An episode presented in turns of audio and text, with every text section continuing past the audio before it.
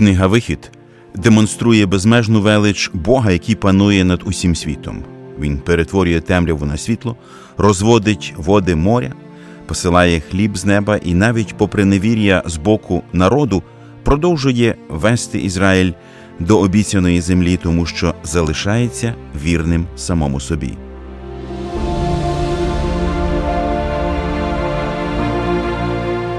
Ви слухаєте подкаст Вивчаємо Біблію разом.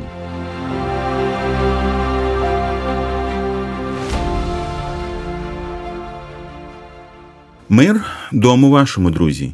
Вдячні всім, хто сьогодні приєднався до нас, щоб вивчати Боже Слово разом. Ваша присутність дуже важлива для нас, і ми вдячні за вашу увагу, за ваші відгуки і за ваші молитви. Ми також молимося, щоб через почуте слово Господь працював і в ваших серцях.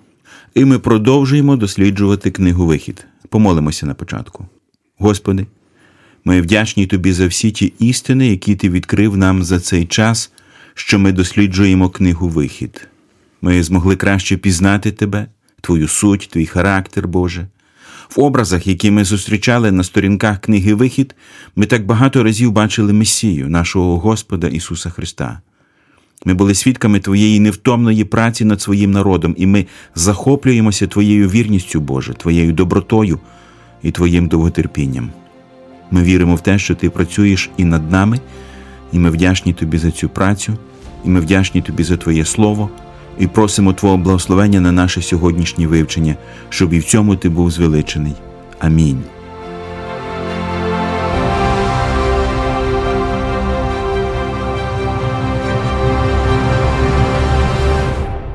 Якщо ви слідкуєте за нами, друзі, то знаєте, що ми дослідили вже 18 розділів з книги Вихід. Перших 18 розділів це перша частина цієї книги, яка розповідає про визволення Божого народу з єгипетського рабства. Перед тим як почати вивчення 19-го розділу, яким знову ж таки починається друга важлива частина книги Вихід, е, яка оповідає про те, як Бог дає закон е, для народу, і про це йдеться з 19 по 24 розділи. Так от перед цим ми хотіли повернутися трохи назад і зробити огляд тих розділів, які вже дослідили, та нагадати про образи, які в них зустрічали. Слово від Бога, сучасний скарб та справжня нагорода.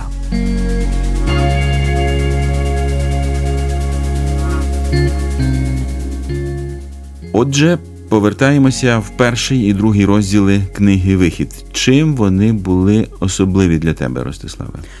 Першому і другому розділах йдеться про розмноження єврейського народу в Єгипті і про його утиск з боку фараона. Сам найяскравішим було те, що єврейських хлопчиків кидали крокодилом. І я пригадую, що ви говорили тоді про те, що як фараон колись гнобив ізраїльський народ, перешкоджаючи його розмноженню, так само і сьогодні сатана і влада цього світу бояться церкву, бояться її розмноження, бо в церкві є духовна сила. І правителі більшості країн світу хочуть обмежити поширення церкви, а подекуди і знищити її, пам'ятаєте? Так. І саме в першому розділі ми зустрілися з цікавими персонажами, е, з бабками, з повитухами, е, яких звали Шифра і Поа.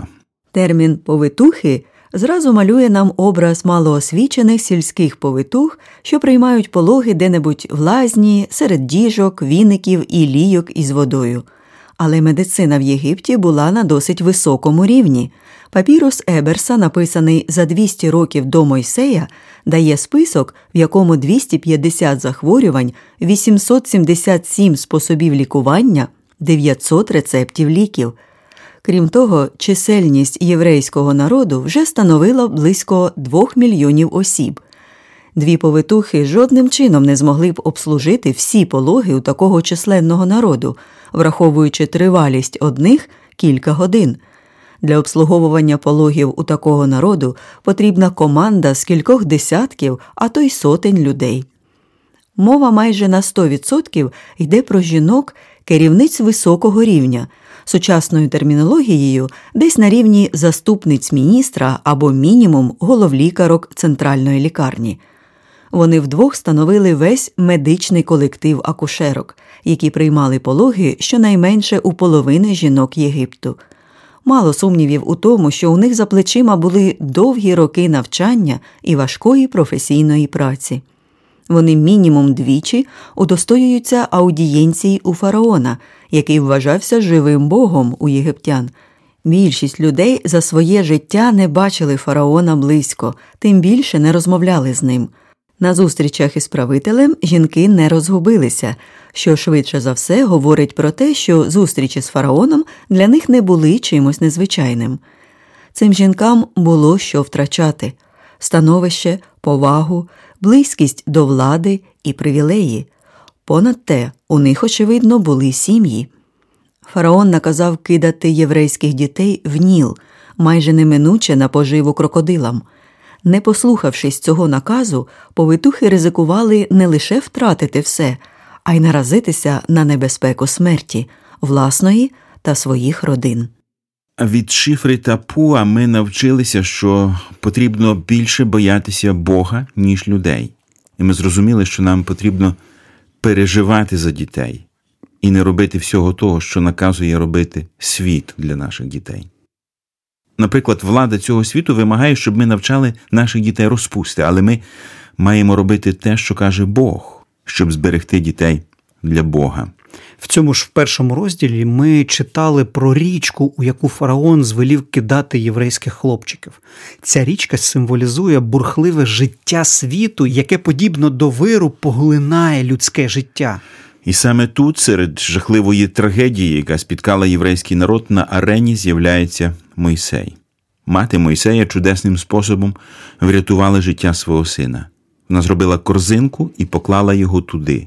Тобто вона зробила дитині певний захист від води, і це був урок для нас. Що насправді ми не зможемо ізолювати своїх дітей від цього світу, ми не зможемо не пустити їх в суспільство, ми не зможемо піти з цього світу, стати відлюдниками.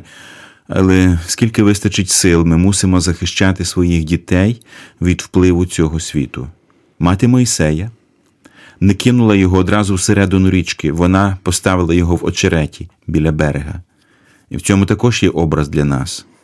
Ми не можемо кидати дітей одразу в вир цього світу, щоб вони дивилися те, що хочуть, і ходили, куди хочуть. Ми маємо поставити перешкоди для того, щоб світ не заповнив їхні серця собою одразу. Історія Мойсея також є хорошим уроком для нас у тому, як Бог виховує своїх лідерів. Після виховання у палаці фараона він опиняється в країні Мідіянській. І в цьому теж є хороший урок для нас, як саме Бог виховує своїх лідерів.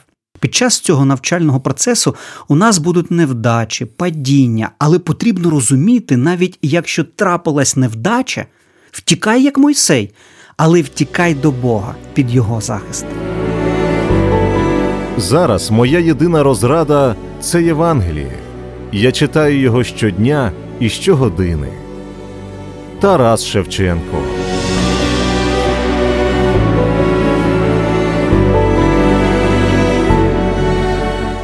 Третій і четвертий розділи розповідають нам про покликання Мойсея на служіння, і воно відбулося в пустелі недалеко від Божої гори Хориву.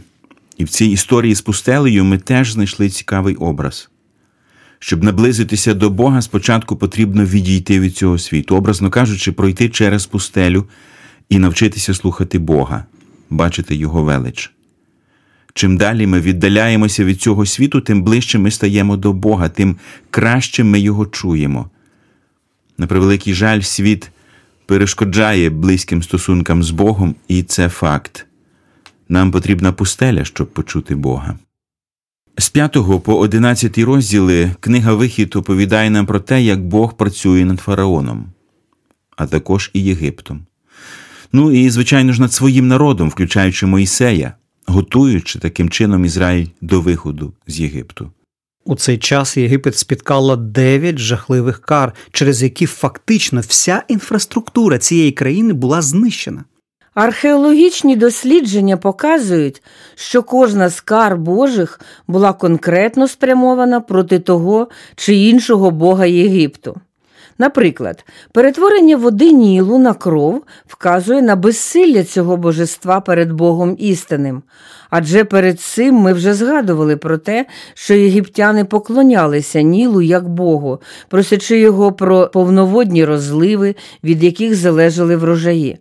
Друга, третя і четверта кара, несподіване розмноження жаб, мух і вошей, явно спрямовані проти звичаю єгиптян обожнювати представників тваринного світу. Їх зникнення за Божим помахом свідчило, як мало ці так звані боги володарюють навіть у власному житті. Існували боги природи але послані Богом град і темрява вказують на його владу і над ними. Єгипетські боги не змогли охоронити єгиптян ні від моровиці, ні від граду, ні від запалення з наривами.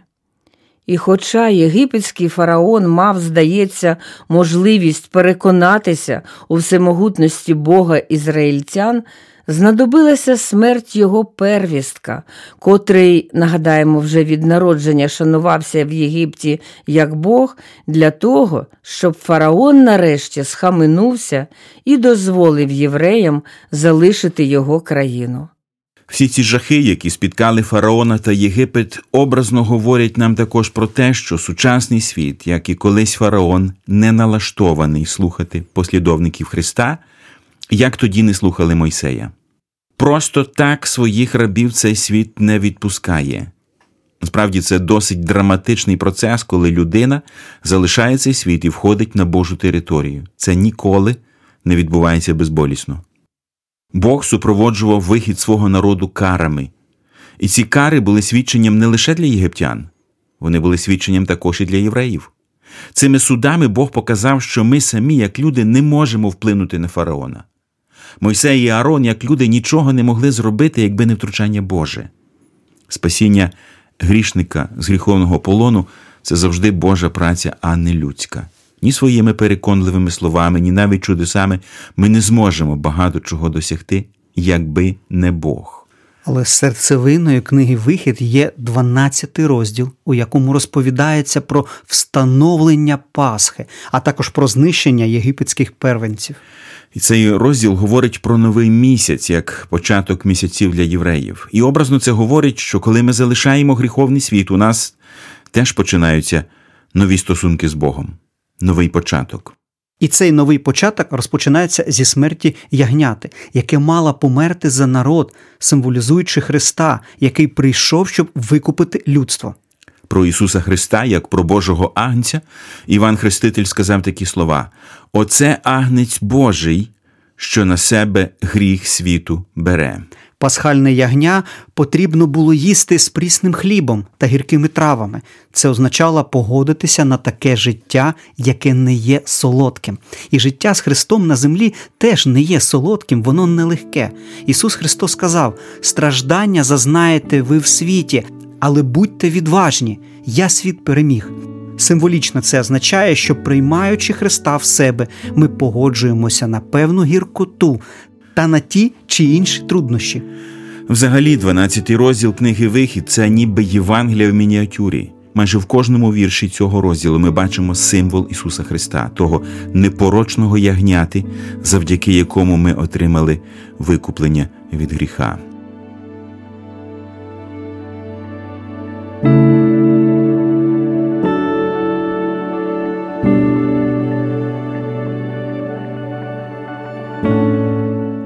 Біблія твоя ранкова кава, найочікуваніша зустріч та найтриваліший спогад.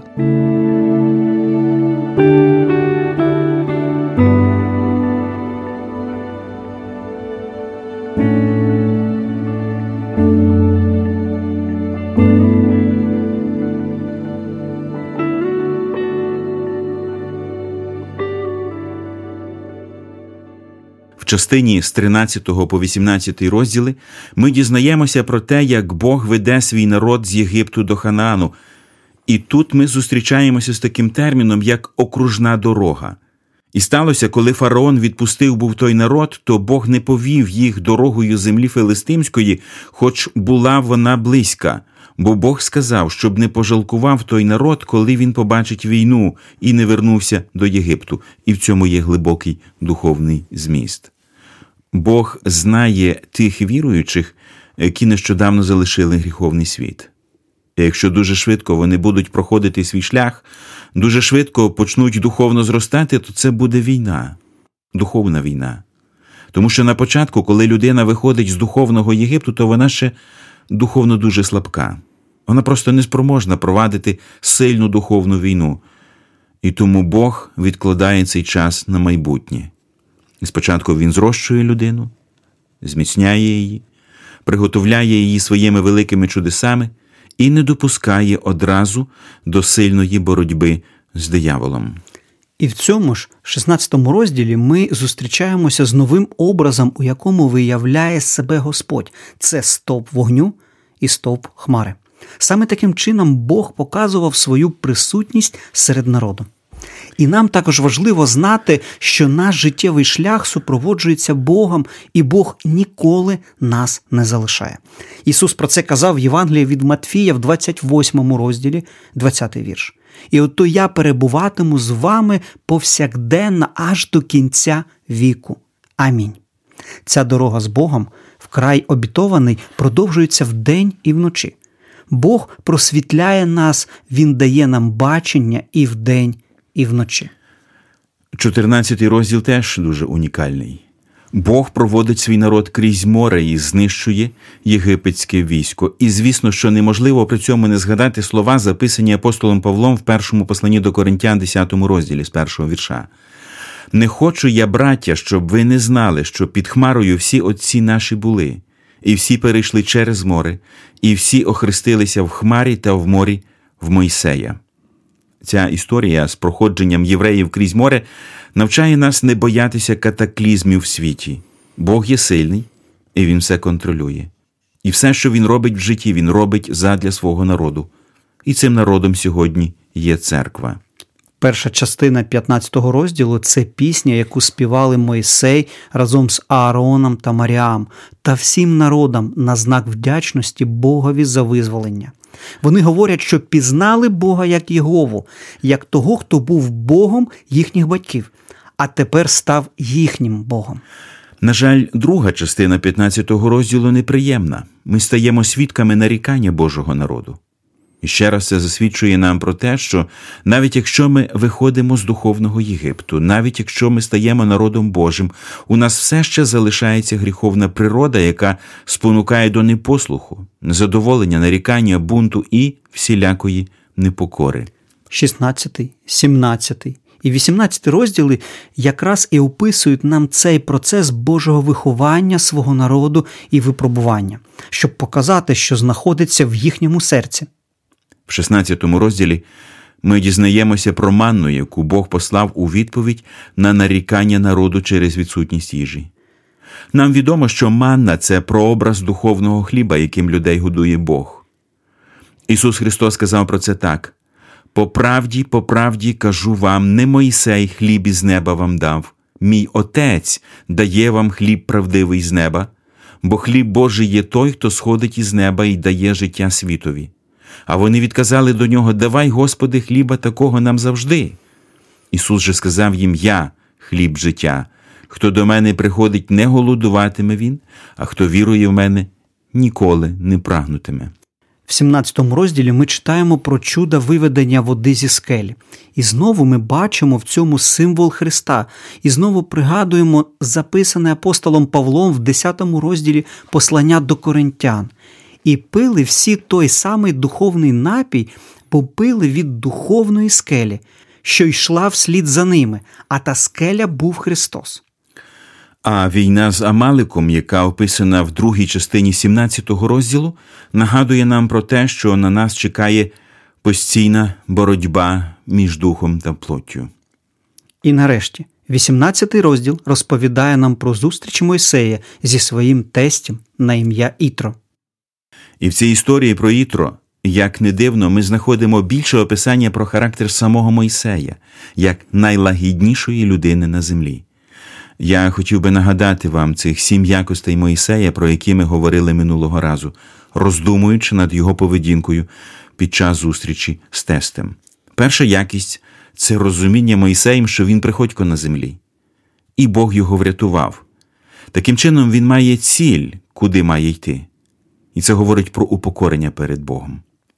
Друга якість це повага до традицій і звичаїв. Він прийняв свого тестя, як було прийнято на Сході. Він не ламав цих традицій і звичаїв. Він поцілував його і запросив до намету. Третє це повага до старших, до влади. Він виявив повагу тестові як старшій людині. Якщо ми покірні Богові, ми будемо поважати старших і будемо покірні лідерам церкви. Наступне покірність своєму призначенню. Він був дуже жертовний в служінні, повністю себе викладав, не шукав свого, був готовий служити народові день і ніч, і це говорить про повну посвяту. П'яте. Він поважав старішин і свою команду. Він віддав їм честь, запросив на зустріч з тестем. Шосте. Готовий був признати неправоту, що він не все знає. Він покорився, послухався, був готовий до змін. Не було культу непогрішимості, не мав культу влади. Він готовий був ділитися владою. Він був готовий делегувати свої повноваження. І сьоме, він був готовий признати, що в кожного є своє призначення. Не було такого, що тільки так, як я, то так правильно. Він не змушував тестя йти за ним і з ним робити те, що він. Мойсей його відпустив. І про ці якості Мойсея важливо пам'ятати кожному лідеру. Для того, щоб бути максимально використаним Богом, насамперед кожному із нас необхідне глибоке упокорення. І нехай Господь допоможе кожному із нас дійсно перейти на ось такий нижчий рівень. Тому що і про Ісуса Христа написано: Він, бувши в Божій подобі, не вважав за захват бути Богові рівним, але він умалив самого себе, прийнявши вигляд раба, ставши подібним до людини і подобою ставши як людина. Він упокорив себе, бувши слухняний аж до смерти, і то смерти хресної, тому і Бог підвищив його та дав йому ім'я, що вище над кожне ім'я. Ось таку картину ми бачимо, озираючись на тих 18 розділів, які ми з вами дослідили. Як багато образів Ісуса Христа ми там побачили, правда ж? Недаремно книгу Вихід можна назвати книгою образів. І за допомогою цих образів Бог навчає нас, щоб ми пожадливі на зле не були, як були пожадливі й вони. А попереду у нас нова сторінка в історії ізраїльського народу, особиста зустріч Ізраїля з Богом і отримання від нього заповідей закону на Синаї. Саме про це ми говоритимемо, починаючи з 19 і по 24 розділ книги Вихід. А сьогодні наш час вивчення Біблії завершується. Божих вам благословень і до зустрічі!